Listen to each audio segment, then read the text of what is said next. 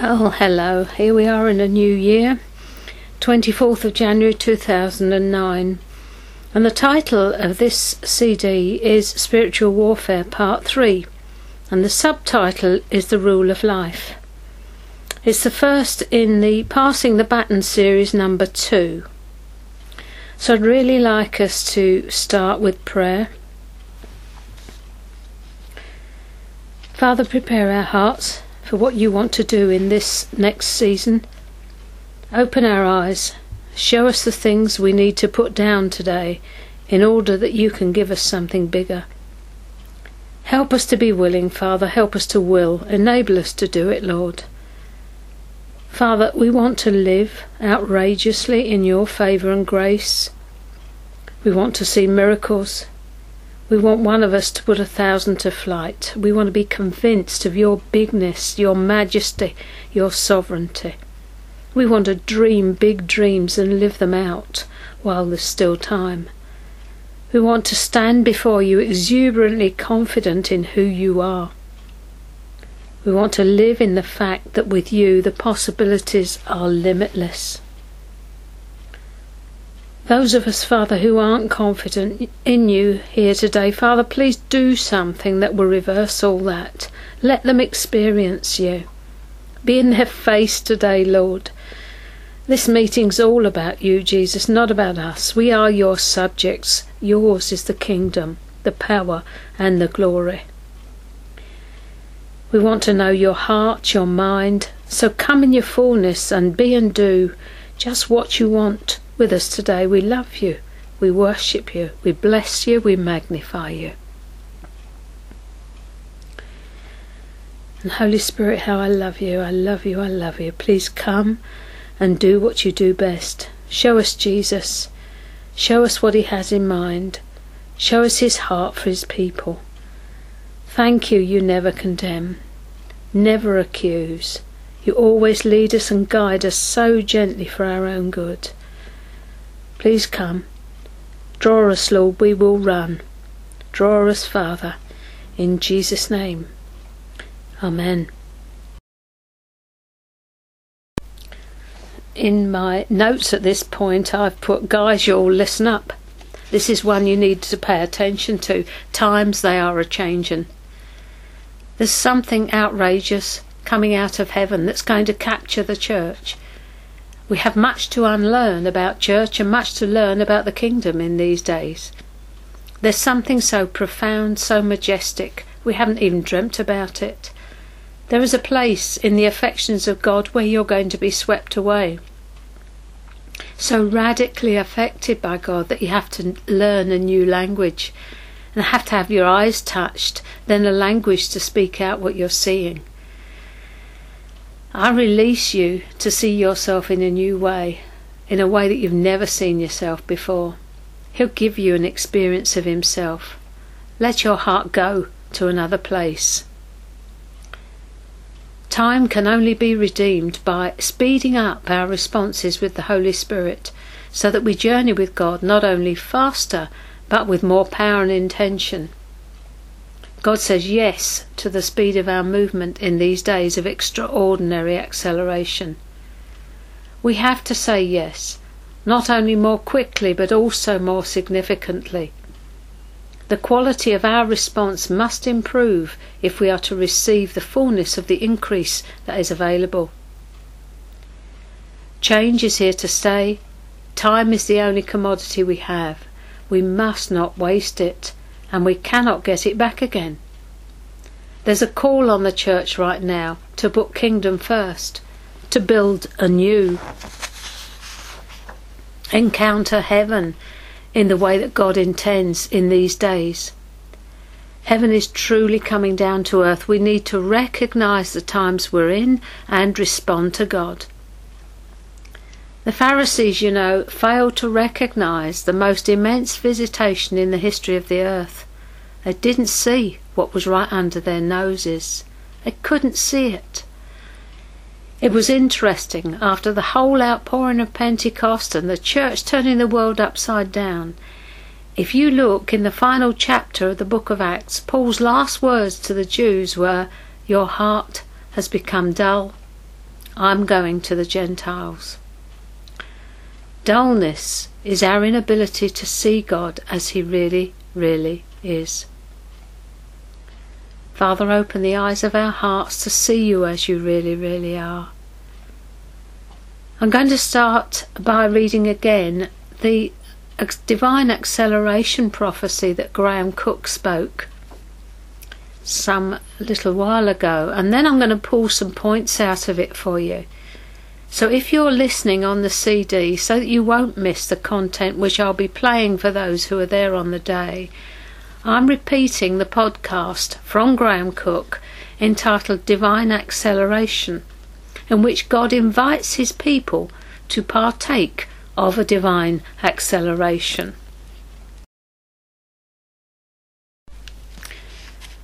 We are in a season of divine acceleration. There's a quickening spirit abroad in the earth. The Lord is redeeming time because the days we are living in are becoming progressively more wicked. Time is the currency that our lives are running on, not money.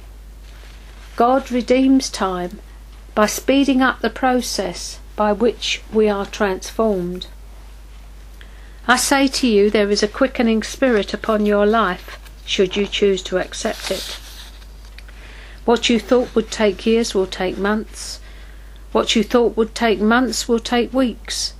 What you thought would take weeks will take days. The favour of the Lord's upon you to accelerate your development in this 12 months. The Lord will give you five years' growth in the next 12 months, but you have to learn to run. You must say yes much faster and mean it. You must stick with the process. Acceleration is a paradox. It's not always easy, but is hugely enjoyable.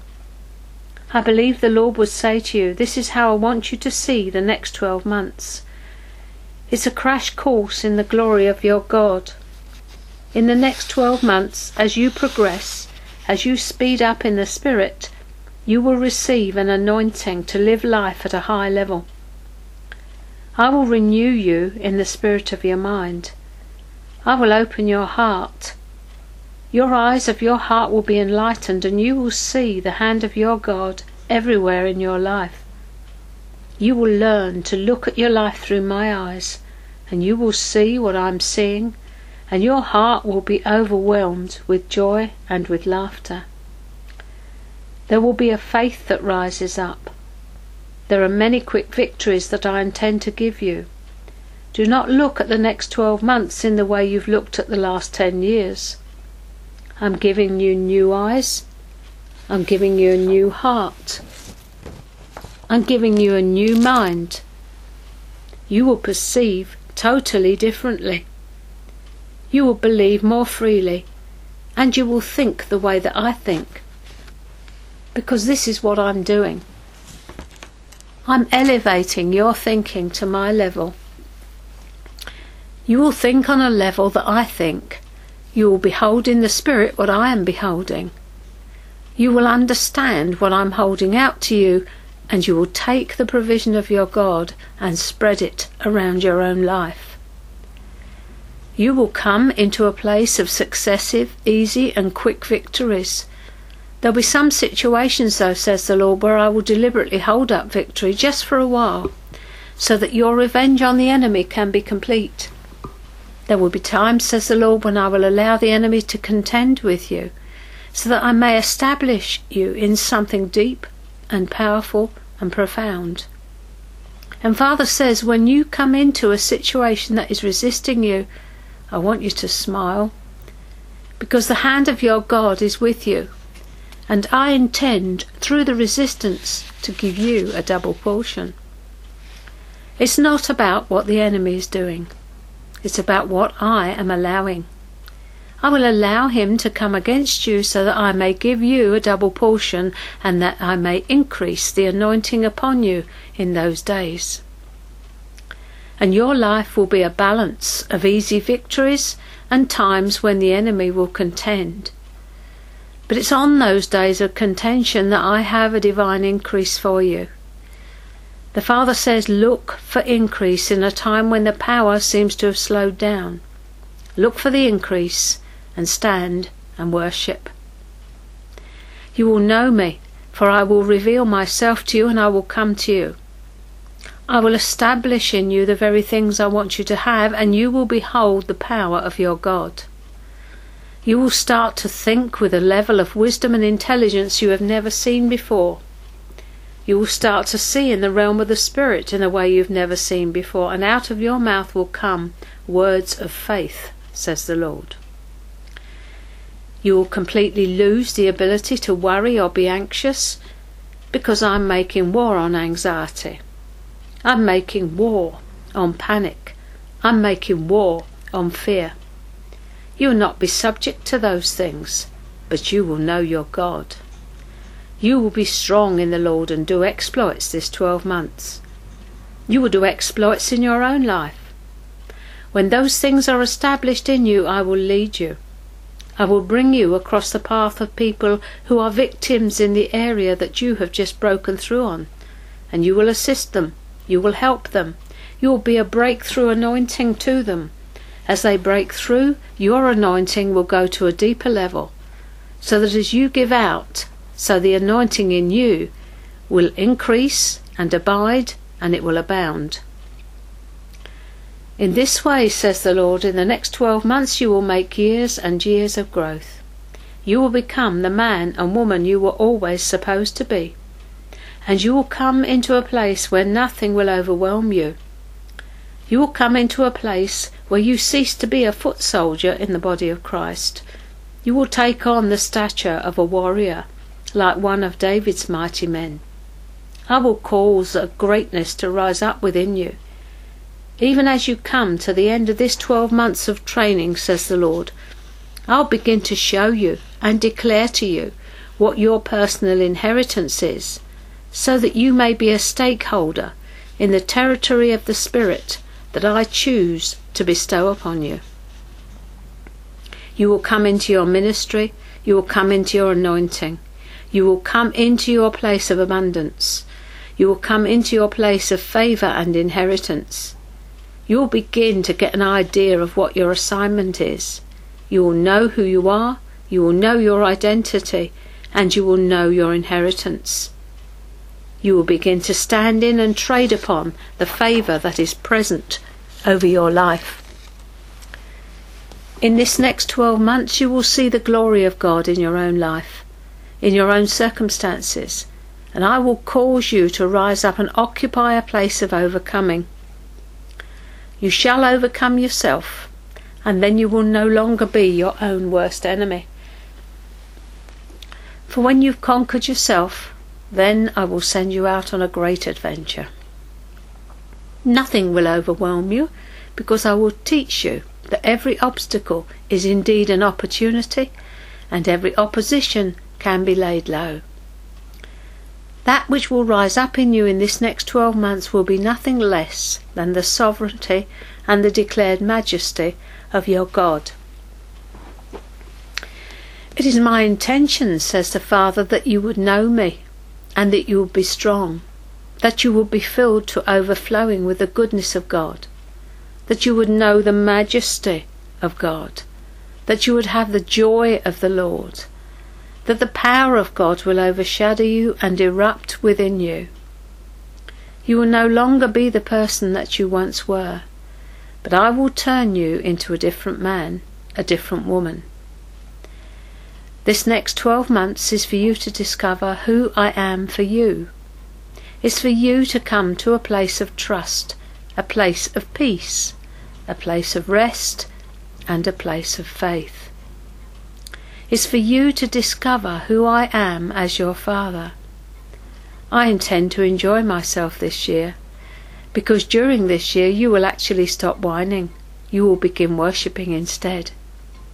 I intend to enjoy myself, beloved. In this next 12 months, I want to bring you into a place where your life is a joy and a delight to yourself, and where you'll enjoy your life, and you will be delighted with your life, and you will be ecstatic about who you are becoming. I'm going to banish low self esteem. I will do violence to self hatred. I'll bring you into a place where you are happy and relaxed about who you are. Because when I look at you, I'm happy, I'm relaxed. That was put out by Graham Cooke, and you can locate his teachings on www.brilliantbookhouse.com.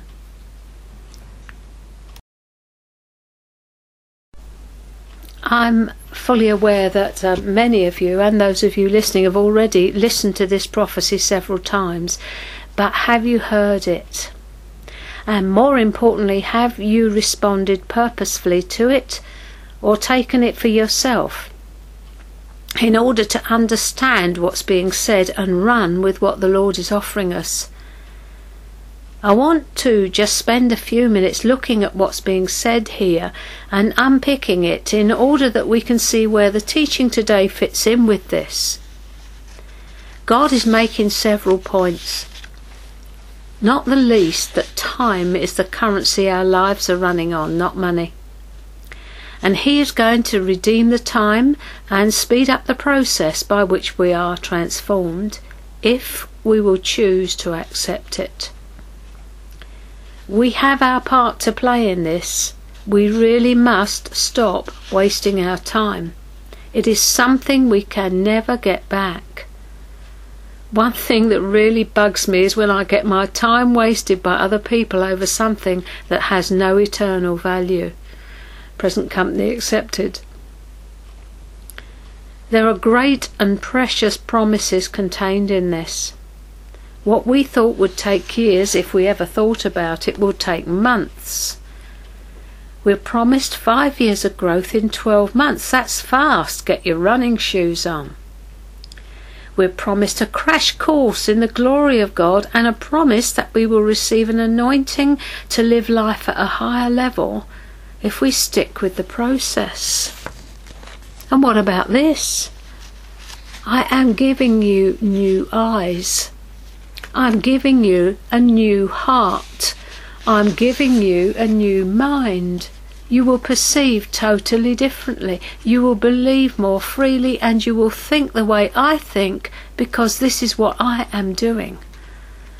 I am elevating your thinking to my level. I'll have some of that. Just meditate on what God's saying there.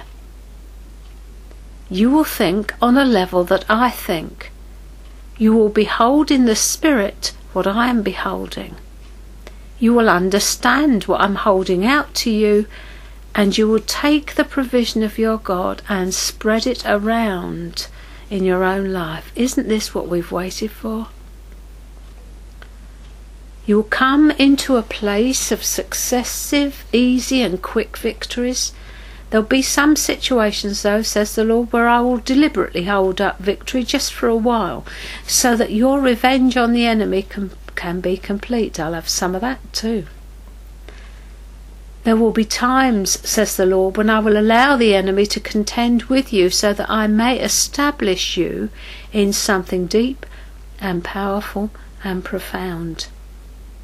And Father says, when you come into a situation that is resisting you, I want you to smile because the hand of your God is with you. And I intend through that resistance to give you a double portion. It's not about what the enemy is doing, it's about what I'm allowing. I will allow him to come against you so that I may give you a double portion and that I may increase the anointing upon you in those days. I noticed as I read that again the number of times God speaks about increase. He is a God of increase and multiplication. He is not a God of division and spreading it thin.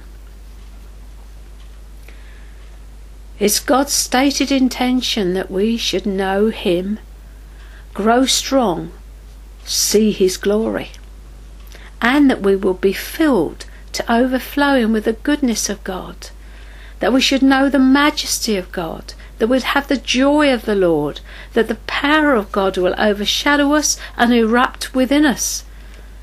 He also promises that we will no longer be the person we once were, but He will turn us into a different man or a different woman. I haven't covered everything, Let the Holy Spirit brood over this word and reveal His purposes to you. You can craft a prayer of response from this prophetic word, and that would be really good. And then you keep on praying it until you see things changing and happening. It's called breakthrough. So, why don't you turn the CD off for a minute and just take time to let that prophecy sink in and decide whether or not you want to respond to it.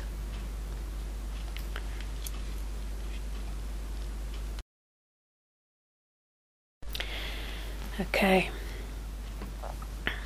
While I was preparing for this teaching day, I saw uh, that the Church of Christ, like a giant oil tanker in the midst of the ocean, she set her course and she is sailing as fast as she can. Uh, but like an oil tanker, her speed is relatively slow compared with, say, an ocean going yacht.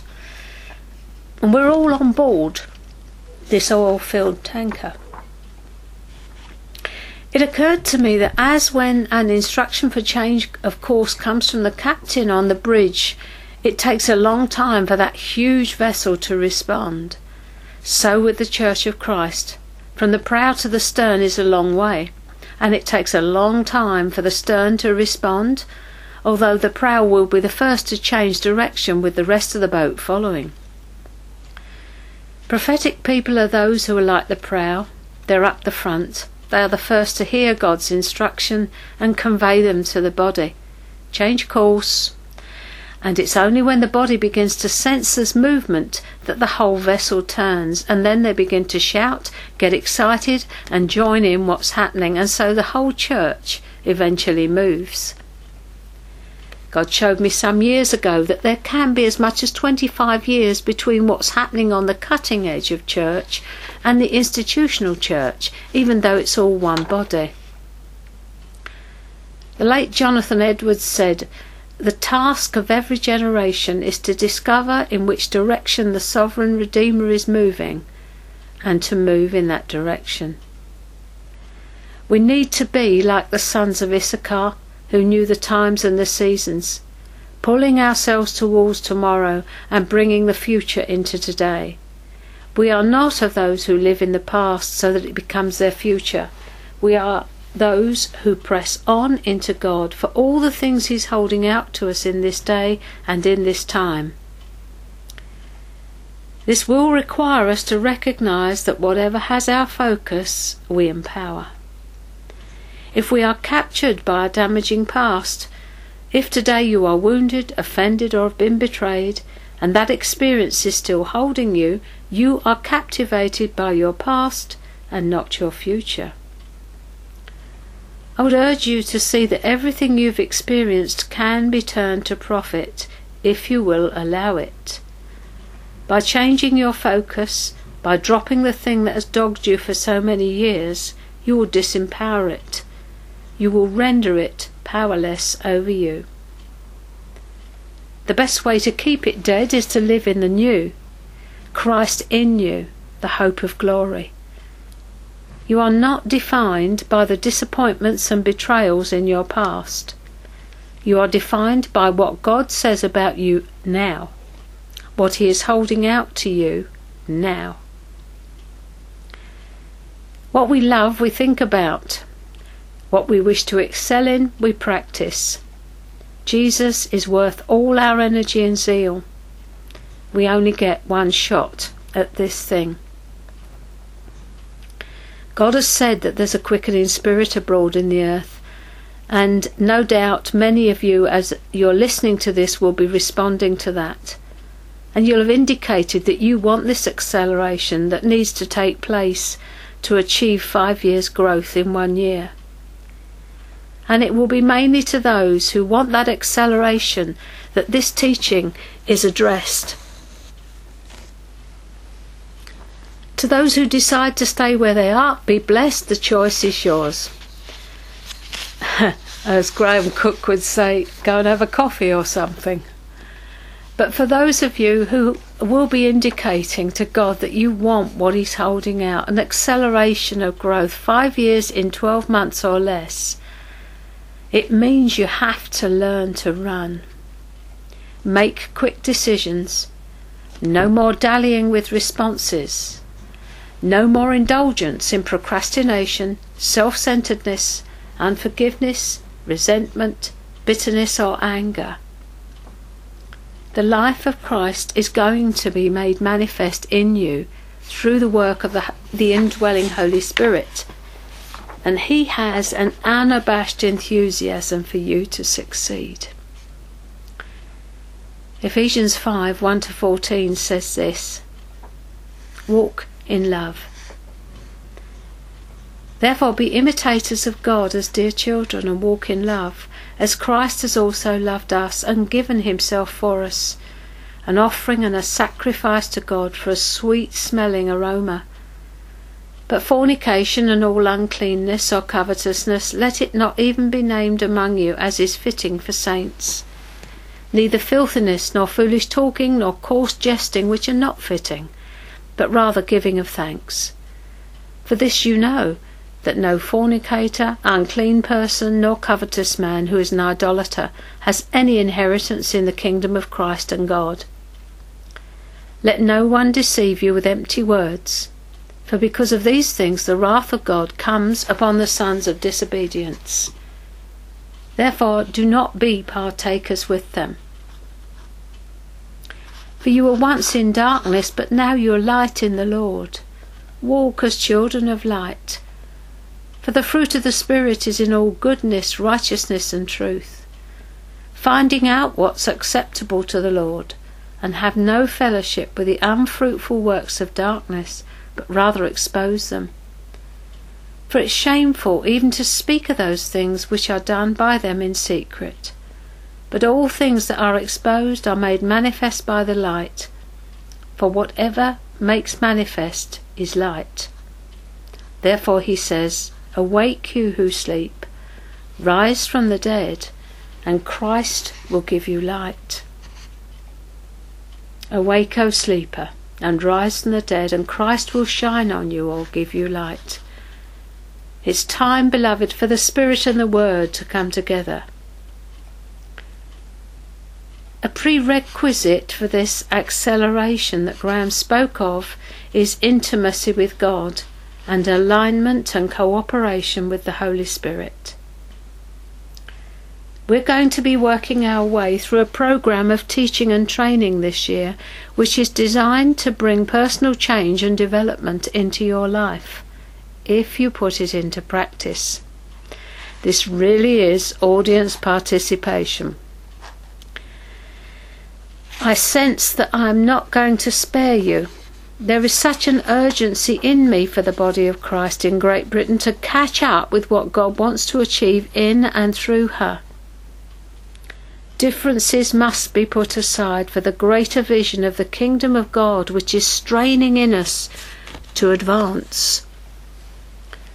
Today I aim to give you a tool in your hands, a fail-safe mechanism that will bring you into maturity very rapidly if you will take and apply it.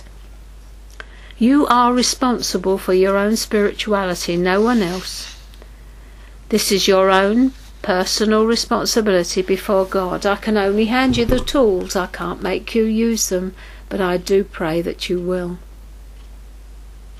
I'm passionate to see people abandoned to Jesus, wasting their life, pouring it out like an offering to Him. I want to see wholehearted believers, people who really believe that Jesus Christ is Lord, who know that they are His possession and He is their Lord. People who really believe He's the Redeemer and is redemptive in absolutely everything He does. People who are beginning to understand the majesty and the supremacy of our Lord Jesus Christ and who live in everything He died to give us. People who know what it means to celebrate being in Christ and venerate the Father. Revere, worship, adore, honour, esteem, respect, and hold in the highest regard is what I mean when I say venerate. The titles for the first six months that the Lord has given me indicate that He wants us to get ourselves into alignment with Him. in right relationship with Him, His indwelling Holy Spirit, and with each other. And to understand what His goal for us is, both individually and corporately. We're in for a season of change and development into His likeness, loving the things He loves and hating the things He hates. Relationship, relationship, relationship. Those of you who were here for the Baton meeting in December last year know that I said all I could hear the Lord shouting in my spirit was, I want relationship with my people. Life in the Spirit is about displacement. It's about digging out your own internal wells and making room for an increase in the Holy Spirit. It's about how you live out your own life every single day before God. It's about seeing yourself the way He sees you, having the mind of Christ, and living the Christ life. It's not about visitation, as lovely as that is, renewal, or any other movement, but about habitation an individual walk, one to one with the Holy Spirit, as He makes you His habitation and lives His life through you. It's about a day by day, moment by moment cooperation with Him and His dealings with us. We do need to identify our areas of resistance because opposition will attach itself to what we don't remove or let go of. If you don't know what you're being asked for, but just sense an unease and a resistance internally, ask Him to show you and then let Him have what He wants. In this month's podcast, January 2009, Graham Cooke spoke about the fact that whatever we focus on, we empower. I made reference to it earlier. That means if you are wounded or offended from past hurts, betrayals or disappointments, and you're hanging on to them, focusing on them, empowers them and gives them life. He suggests that you make a list of your disappointments, betrayals, and hurts, and choose to expel them in order that you live not by what has happened to you, but by what God is saying now. We started with what God is saying now and the promises He is making us as a people. You'd have to be very silly indeed not to tear up the old in order that you can come fully into the new. You could stop right now and make a list of your negatives and put the opposite, positive, alongside and see how much happier you'll be if you lived in that. If you still can't let go, enlist the help of the Holy Spirit. He's brilliant at this stuff. It's His job to conform you to the image of Christ, and He loves it. The Lord has to take out of us what shouldn't be there so He can put into us what should be there more of Himself. It's therefore imperative that we let Him have what He's asking for. What has He been asking you for? About what has He been saying to you? Give it to me, I'll take it. What is he trying to get you to let go of right now in order that he may fill you with more of himself?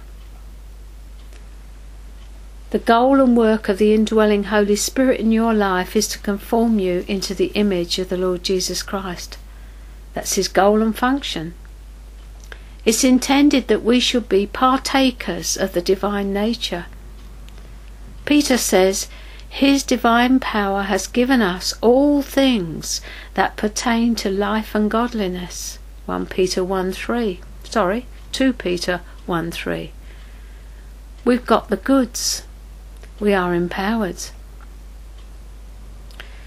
The work starts on earth, not when we get to heaven. This is our training ground. Everything we do, everything we experience, is training for our reigning as the eternal companion of a glorious King. We are betrothed to him. He's our beloved, and we are his treasured possession, and he is conforming us to his likeness. being Christ like means you have to love your enemies. Some of us have enough problems loving our friends. It means you have to move in the opposite spirit when people oppose you and bless those who persecute you and pray for those who abuse you. It's basic stuff. It means living at peace with everyone around us as much as we are able, as much as within us lies. It means that we know how to handle conflicts. It means we are making the enemy pay for every inch of ground that he wants to contest. Because when the enemy is contesting something, God is establishing something. Remember the word we just heard some victories will be easy, but sometimes God will allow a contesting. He will hold up victory so that He may establish in us something deep, powerful, and profound. And when we're being resisted, we have to learn to smile. As Graham Cooke would say, you can't get hands laid on for an impartation for process. Process is the journey and it's unavoidable. It's also delicious. You get to choose. He brings you the easiest way you will come. His heart is full of love for you. It's overflowing with love for you. We cannot hope to engage in warfare unless and until we have engaged, connected, and are in communion and communication with God and we have His heartbeat for the people around us. We do have to be good enough for the enemy to attack us. Most often we are our own agency of attack, and the biggest and easiest agent for Satan is a carnal Christian, one who lives not in their spirit man, but in their soul. The goal of the enemy is to take us out of what God has put us into, Jesus. The goal of the Holy Spirit is to keep us in the place of rest, security, and anointing in Christ. The enemy will use people, events, circumstances, temptations, and opposition to destabilize us, make us focus on those things and our own weakness and inadequacy, force us to worry, become angry, blame shift, be resentful, bitter, unbelieving, fearful, and anything else you like to name. Anything to cause our old nature to rise up against God. The Holy Spirit will use people, good and bad, events positive and negative, circumstances, helpful and otherwise, temptations, though He doesn't cause them, and opposition, demonic and human, to cause us to look up and recognize the love, power, and grace of God. Our problems will either confirm the fact that we're living in Christ or establish the fact that we are not on this occasion, just by our reaction to them or our response to Him. It's therefore imperative that we learn to live from our spirit man, from the inside to the outside, not the other way round that we learn to practice by our choices living from our spirit, not our soul, where we govern ourselves in a godly fashion. We control ourselves and so cease to need others to help us control ourselves. Young Christians need help in this area until they're sufficiently able to exercise control over themselves. They're babes, they need teaching. I used to tell my son when he should go to bed. Thankfully, now I don't need to exercise that sort of control over him any more. He is able to make up his own mind about the time he retires. The only form of control that is acceptable in the body of Christ is self control. It is one of the fruit of the Spirit within you, and He is the one who will teach you how to control or rule yourself. Proverbs 16:32 says this: Better a patient man than a warrior, a man who controls his temper than one who takes a city. It's the goal and ministry of the Holy Spirit in our lives to bring us to maturity in Christ in order that His life might be made manifest in and through us. God cannot do through us what He has not been able to do in us. In the first session, we majored on our own inner territory, which we said must be regained before we can move out against the enemy. And we looked at warfare as it related to everyday life and circumstances, particularly with those closest to us, and how and our, and how important our attitudes were towards them. In other words, we earthed our warfare in the here and now, in everyday living. In part two, we looked at, among other things, how important obedience and submission to God is. We saw the principle that we cannot take ground from the enemy if he has ground in us. It's a universal law, and you cannot fight flesh with flesh without both of you getting wounded, and it isn't very pretty. If you don't practice agreement between yourself and the Holy Spirit, you'll be soulish, led mostly by your feelings and your emotions, and heavily influenced by rational thinking. In a word, carnal. A soul like a sumo wrestler, as I heard recently, and an underdeveloped spirit that looks as though it has anorexia. Rule number two, we found, was not getting drawn into the human element of what's happening around us. Seek to find out what God's perspective on what's occurring is. The issue is never the issue. The issue is what is God's perspective on this? So you need to slow down, take time, seek God, find out what the Father and Jesus is saying. What's the conversation in heaven about this? This time is never wasted. Philippians 3:20 in the amplified says this: But we are citizens of the state, commonwealth, homeland, which is in heaven. And from it we also earnestly and patiently await the coming of the Lord Jesus Christ, the Messiah, as Saviour.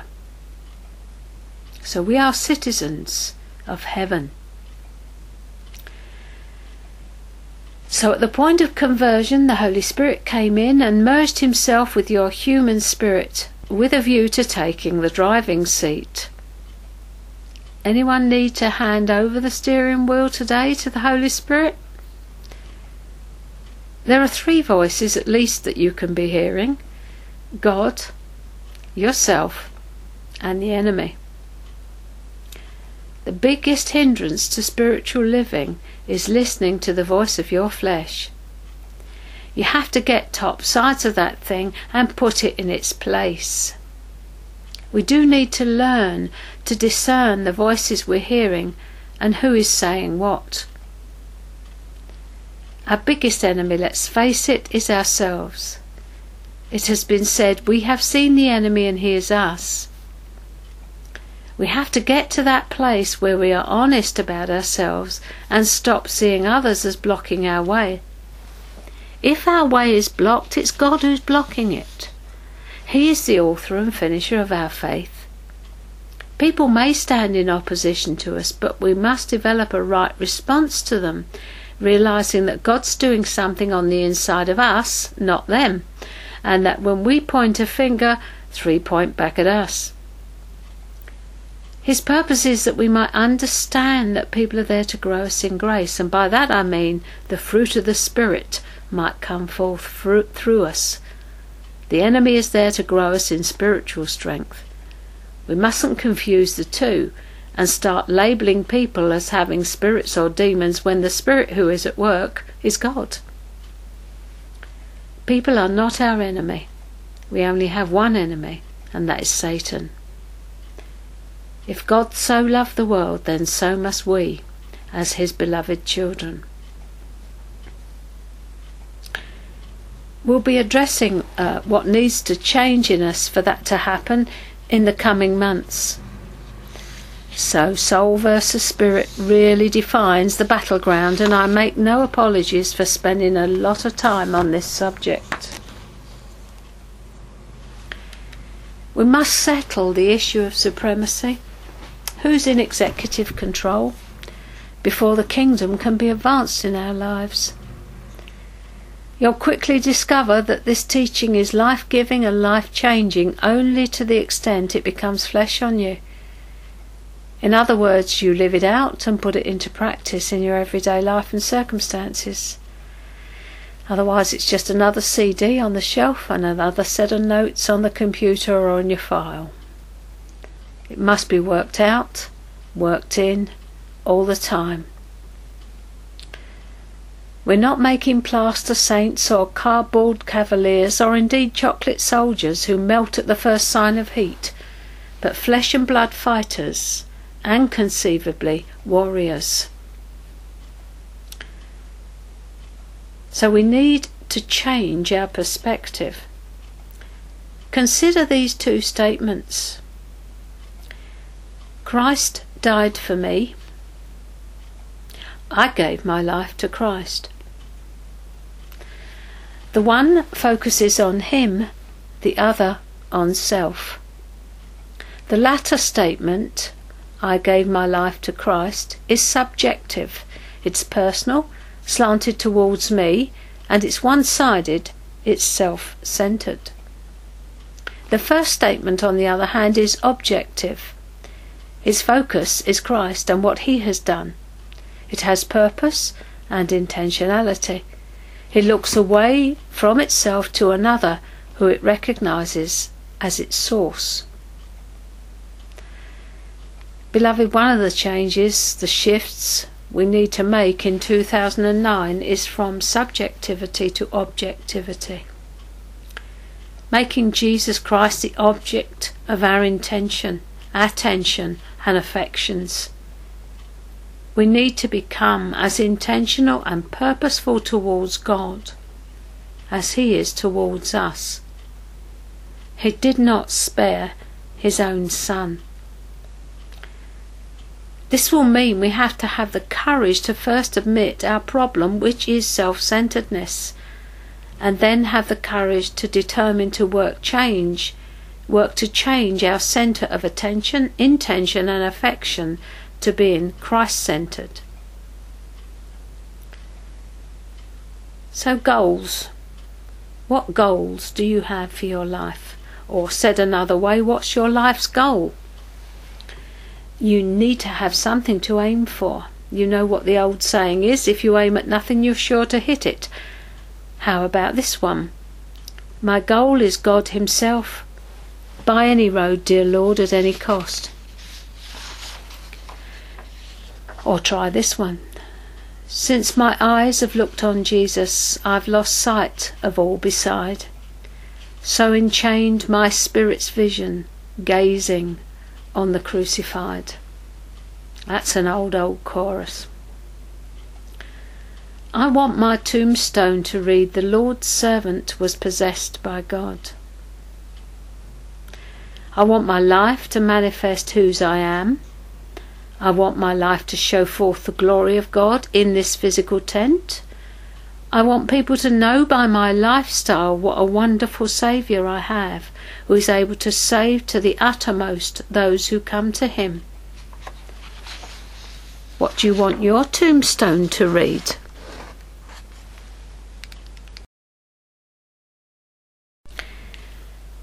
Fallen discernment is judgment or suspicion, and most often we're guilty in the Church of Christ of operating in judgment, not discernment. You'll remember when we looked at what discerning of spirits really was in our last session on spiritual warfare, we found that it wasn't what we thought it was. You'll remember if you were at the first teaching day on this subject, I said that there are at least four reasons why you could be oppressed by the kingdom of darkness rather than living in the kingdom of light. The first was disobedience or delayed obedience. Procrastination is another word. Next, previous involvement with the occult that is still not confessed and cleansed. Another one, sinful attitudes, offences, unforgiveness. Big one. Grudges. Are you holding a grudge or is a grudge holding you? Living in the flesh, not the spirit. Wrong attitudes, if undealt with, can open you up to quite severe oppression and affliction, thinking and feeling as you do because of what they did to you.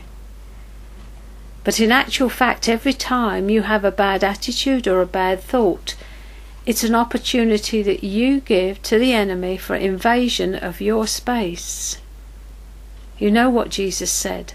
You didn't ask me into your head when you got saved because I don't like what goes on in there you asked me into your heart. We're always in alignment with something, either God or the enemy. There's no in between. And the Bible speaks a lot about putting off the old man and putting on the new man. So, what are we welcoming into our lives? It's really important in terms of maintaining spiritual integrity that integrity that enables us to go up against the enemy when we have to. There's a call to fight on every single one of us. We're called to be soldiers, we're called to be an army. Every Christian is called to be a soldier in the army of God. Soldiers are called to counter evil with the overwhelming good that flows from the heart of God. We absolutely have to win the internal battle. And God's promise to us in that prophetic word is that this will be the time when we will get set free from ourselves. Learning how to behave, love, and accept one another in the family of God will mean something of ourselves has to go in order to make room for others. When God looks down on us, he sees one church, one army, one body, one bride, one soul. He doesn't see partiality, splits, and division. Each one of us has some peculiarity. Bear with it. You're someone else's grace grower. We are learning to accept one another as Christ accepts us. This is a choice we make, and sometimes it's harder than others. We're all on a journey. Cease seeking to change everybody. That's the Holy Spirit's job. Instead, concentrate on what God is speaking to you about. Because at the end of the day, you'll only have to give an account of the way you lived your life, not how others lived theirs. Cease expecting anything from anyone else other than God. In that way, you will avoid being disappointed with people who can't come up to your expectations anyway. Andrew Murray said this in his little book, Waiting on God. Cease expecting the least good from yourself or the least help from anything there is in man. Just yield yourself unreservedly to God to work in you. He will do all for you. Isn't that lovely? Be at peace, live in harmony, accept others as they are until the Lord washes clean whatever differences we have. Unity doesn't mean we're all growing up at the same rate or all believe the same thing or all have the same vision. It's about being at peace, living in harmony, standing together against a common foe. We don't exist for ourselves, we exist for the glory of God, and that is our point of unity. He is our Lord, and we are His possession. Therefore we worship Him, and everything else is peripheral. So take the wider view. God is in control. Concentrate on what He's saying to you this day. If what I've said to you so far hasn't spoken to you, be blessed, go and have a coffee. You're in a good place, switch off and leave it to those of us who by now have recognized that we do need to make some changes in our lives. Everything flows from our relationship with God. So, relationship is the goal of everything God does with us. Doesn't begin with Him and end in our vision or our ministry. It starts with Him, He's the Alpha, and it ends with Him, He's the Omega. Romans 11:36 says, "Of Him and through Him and to Him." In the New King James Version it says, For of him and through him and to him are all things, to whom be glory for ever. Amen. Everything begins with him and ends with him, and our vision or ministry will be part of that journey somewhere. The process, the journey is so important to him. We just want to get there. We are impatient for the thing we've seen to come to pass. And this is where our danger area is.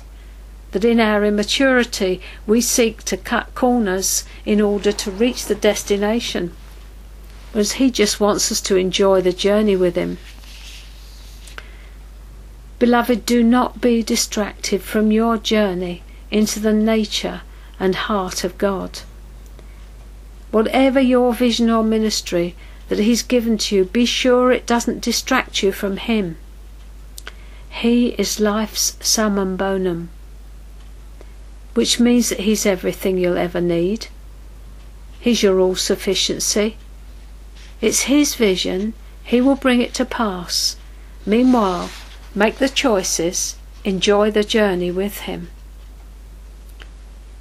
Two things relationship and function. Don't get so hung up on your ministry that you forget your relationship with Him. Relationship is paramount. Function, what you do, flows out of relationship, not the other way round. So don't get so hung up on the destination that you forget to enjoy the journey. And don't get hung up on the destination if it isn't Him. We need goals in life. My goal is God Himself by any road, dear Lord, at any cost. If your goal is anything other than the heart of God Himself, you're pursuing a wrong goal.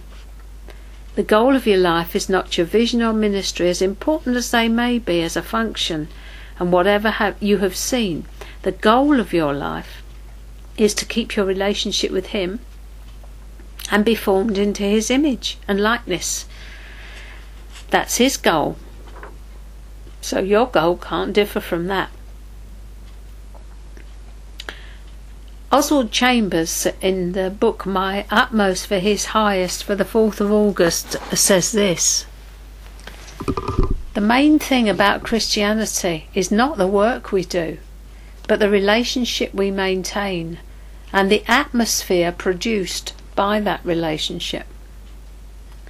That is all God asks us to look after and it is constantly assailed.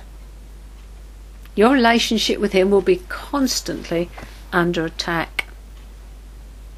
Jude 21 says, Beloved, keep yourselves in the love of God. Our whole life is to be spent in keeping ourselves where He's placed us, in His heart.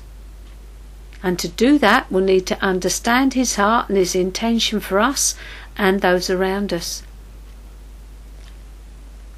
1 Thessalonians 3:12 in the NIV says this May the Lord make your love increase and overflow for each other and for everyone else just as ours does for you. God is circular in his movements. He works across different cycles in our lives at the same time. He's simultaneous and circular or cyclical. Everything starts and ends with him. Find out where you are in the circle or cycle, and it's easy to cooperate.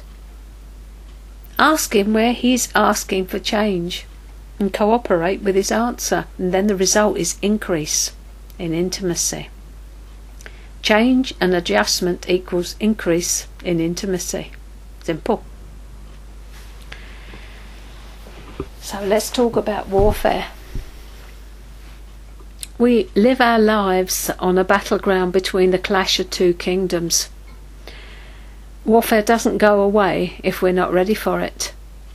God and the enemy don't take holidays, and we're in this 24 7 whether we like it or not.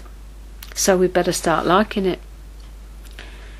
There are three things a training ground, a proving ground, and a battleground. Training is where we gain the skill and the knowledge about fighting.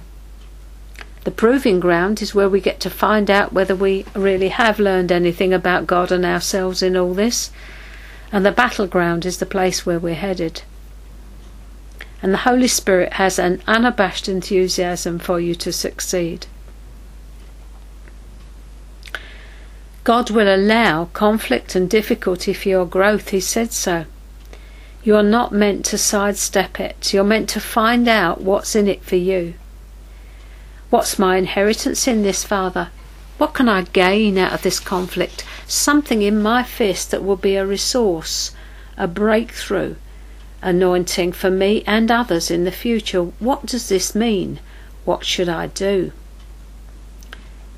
Adopt a different attitude to that which comes against you. See it for your profit, not for your loss. Everything is to be turned to advantage. God says so. Romans 8 28. All things work together for good for those who love God, who are the called according to his purpose. Practice praising God and thanking him in all circumstances as we're commanded to do in 1 Thessalonians 5:18. Give thanks in all circumstances, for this is God's will for you in Christ Jesus. We aren't to give thanks because the circumstances are good, oh, thank you, Lord, I've got a flat tyre. Often the circumstances are dire. The reason we give thanks is because He is in there with us and will either keep us through it or deliver us. Demoralization, penetration, and intimidation are enemy tactics. He will de- demoralize you, penetrate your defences and intimidate you as often as he can. He will look constantly and consistently for cracks through which he can gain access in and through your relationships. Vigilance is the key. Right relationships right relationships are imperative. He will use relationships consistently to divide and rule.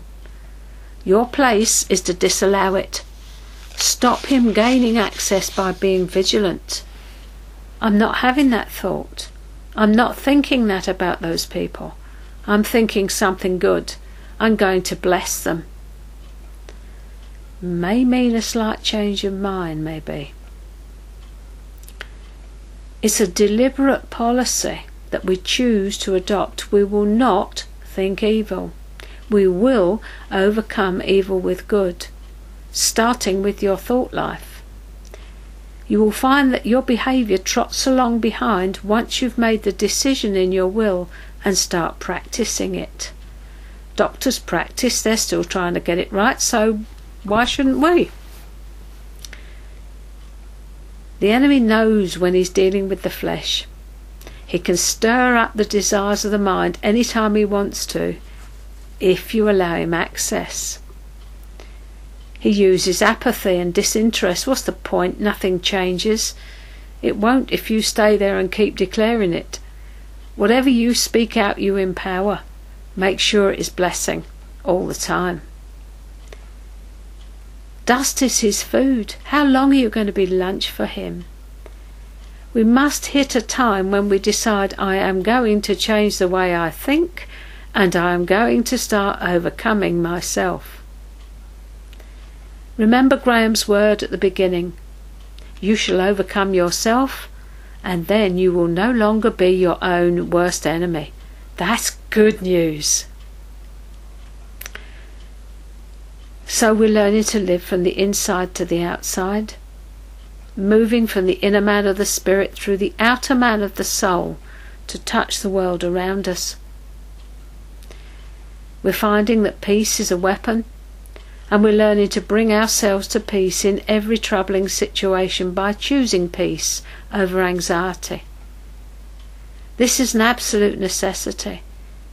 We should be working on our peace levels every day, because peace is a weapon against the enemy. He will always try to dislodge you from your place of safety in Christ. Each day, in every situation, God is training us both for reigning and to fight. He's training us to live a consistent life in Him, no matter what's occurring. We're growing in our confidence towards Him in every situation and cooperating with Him at every level. It's called growth. We are believing that the Lord is always willing to help us, always for us, that He's incapable of letting us down Therefore, we have boldness and courage to stand firm. This knowledge enables us to hold our nerve and be fearless in the face of enemy attack. Fearlessness is not presumption. We do not go up against the enemy until permission is granted by our commanding officer. Fearlessness is shown in the way we stand in the face of attack. We don't run, we stand. We are headed towards being warriors, not simply foot soldiers.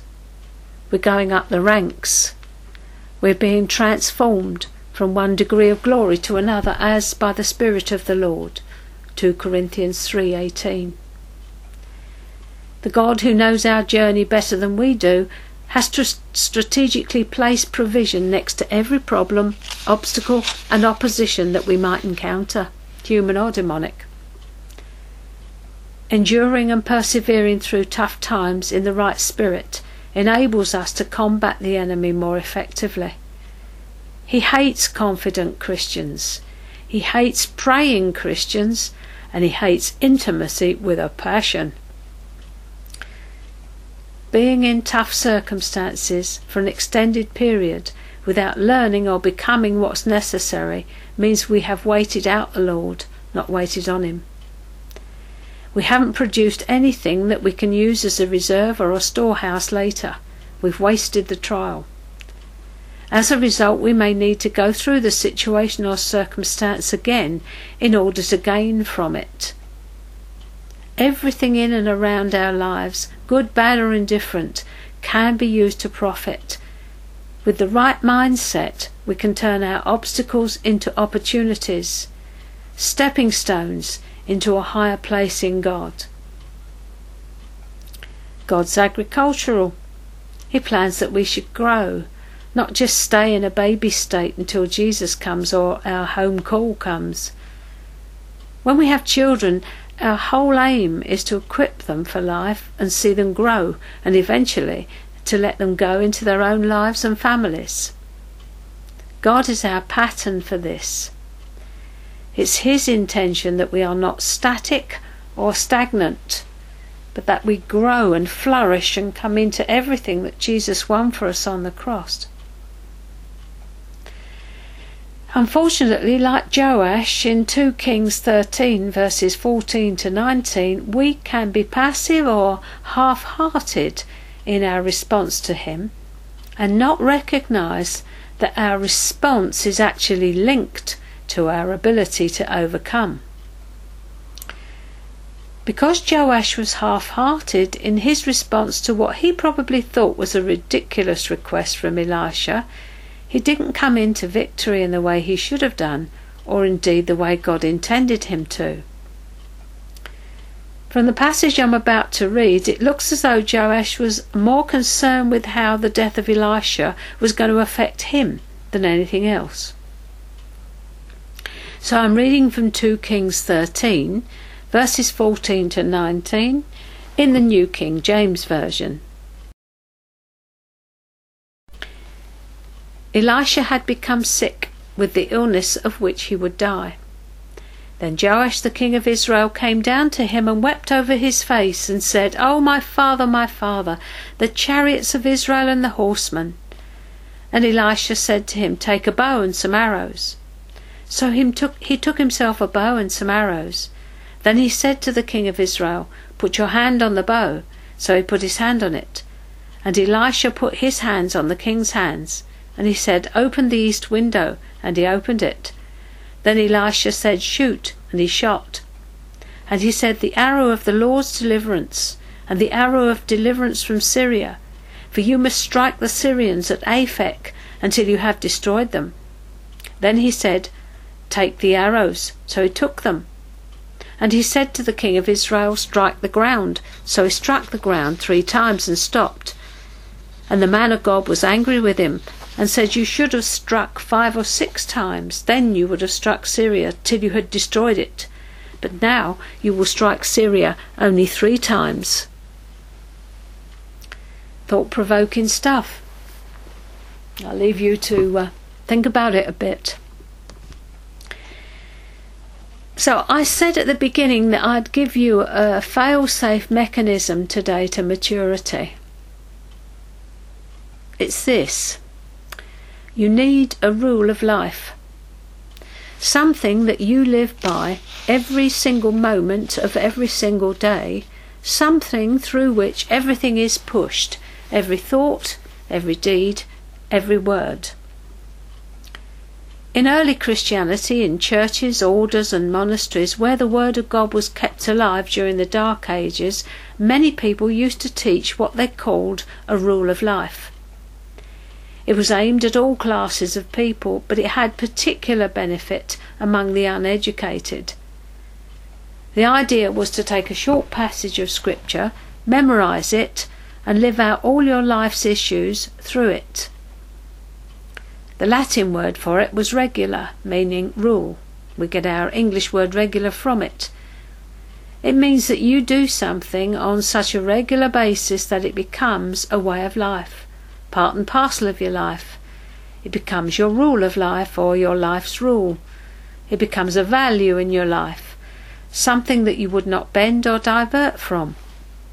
It's preset in the same way that you would never lie, steal, or commit adultery, would you? So the regula, as it was called, was something that you talked through, you prayed through, you lived out and you filtered the whole of your life through that particular rule of life. A regula involves a pattern for living in which we develop a harmony and rhythm with the nature of God. In other words, we begin to think as He thinks and act as He acts. As He has promised, we will in the prophetic word. We don't just claim to have the mind of Christ, we actually develop it, and it's the real thing, not some sort of super spiritual claptrap. A regula acts as a filter. All your thoughts, your patterns of behaviour, from which all your actions are drawn, are all pushed through that rule as if they were being pressed through a sieve. Our thoughts and actions become preset as we live in the rule of life. It takes some time to get into the practice, but the Holy Spirit is brilliant at this if you ask Him. And beloved, we're going to have to start cooperating with the Holy Spirit if we want to achieve this acceleration. He is more than willing to help. You simply need to get to know Him and ask Him for His help. Make yourself vulnerable to Him, allow yourself to be corrected by Him, be teachable and rejoice in it because there will be things he will want to change about the way you are, but that is what development is about change and growth. When I first listened to Graham Cooke's teaching and I heard him talking about getting people to live in a scripture, I didn't understand what he meant. I hadn't heard the term regula or rule of life then. But just recently I realised that from a very early stage in my Christian walk, the Holy Spirit had taught me to live by certain rules of life, albeit they weren't scriptures. My first regula or rule of life, uh, and it was a scripture, this one, was Matthew 6:33. Seek first and only the kingdom of God and his righteousness, and everything else will be added to you. That was what Graham was talking about, and God Himself taught me. He took me through stages in this for many years and still does until I knew that my life was to be kingdom first kingdom second, and kingdom third. And if there was anything left, it was kingdom. In other words, he sought my complete allegiance to his rule and reign in my life. My life was his, to do with as he chose, and he would undertake to provide anything and everything I needed if I would live my life by this rule and under his complete lordship. I would be a partaker in the kingdom of God. The second rule he introduced me to was not a scripture, and it was this no defence, no attack. He showed me that if I insisted on fighting my own battles along the way, he couldn't fight for me, neither would he vindicate me. But should I decide to live without defending myself or attacking anyone else, he would not only fight for me, but in due time would be my vindicator. My third rule was three words honesty, integrity, and transparency.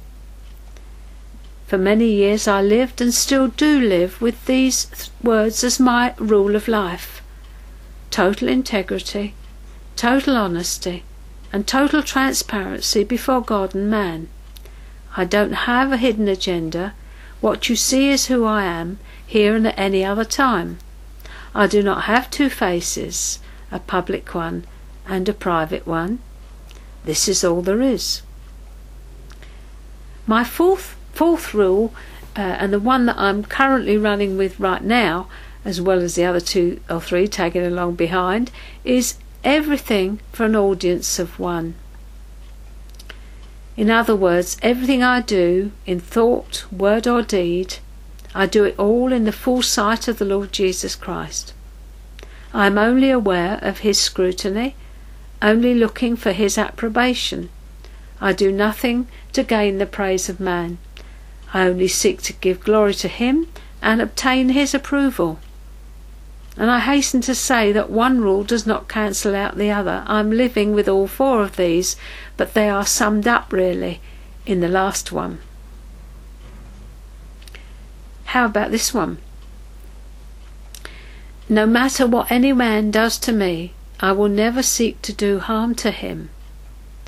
I will never set out for revenge.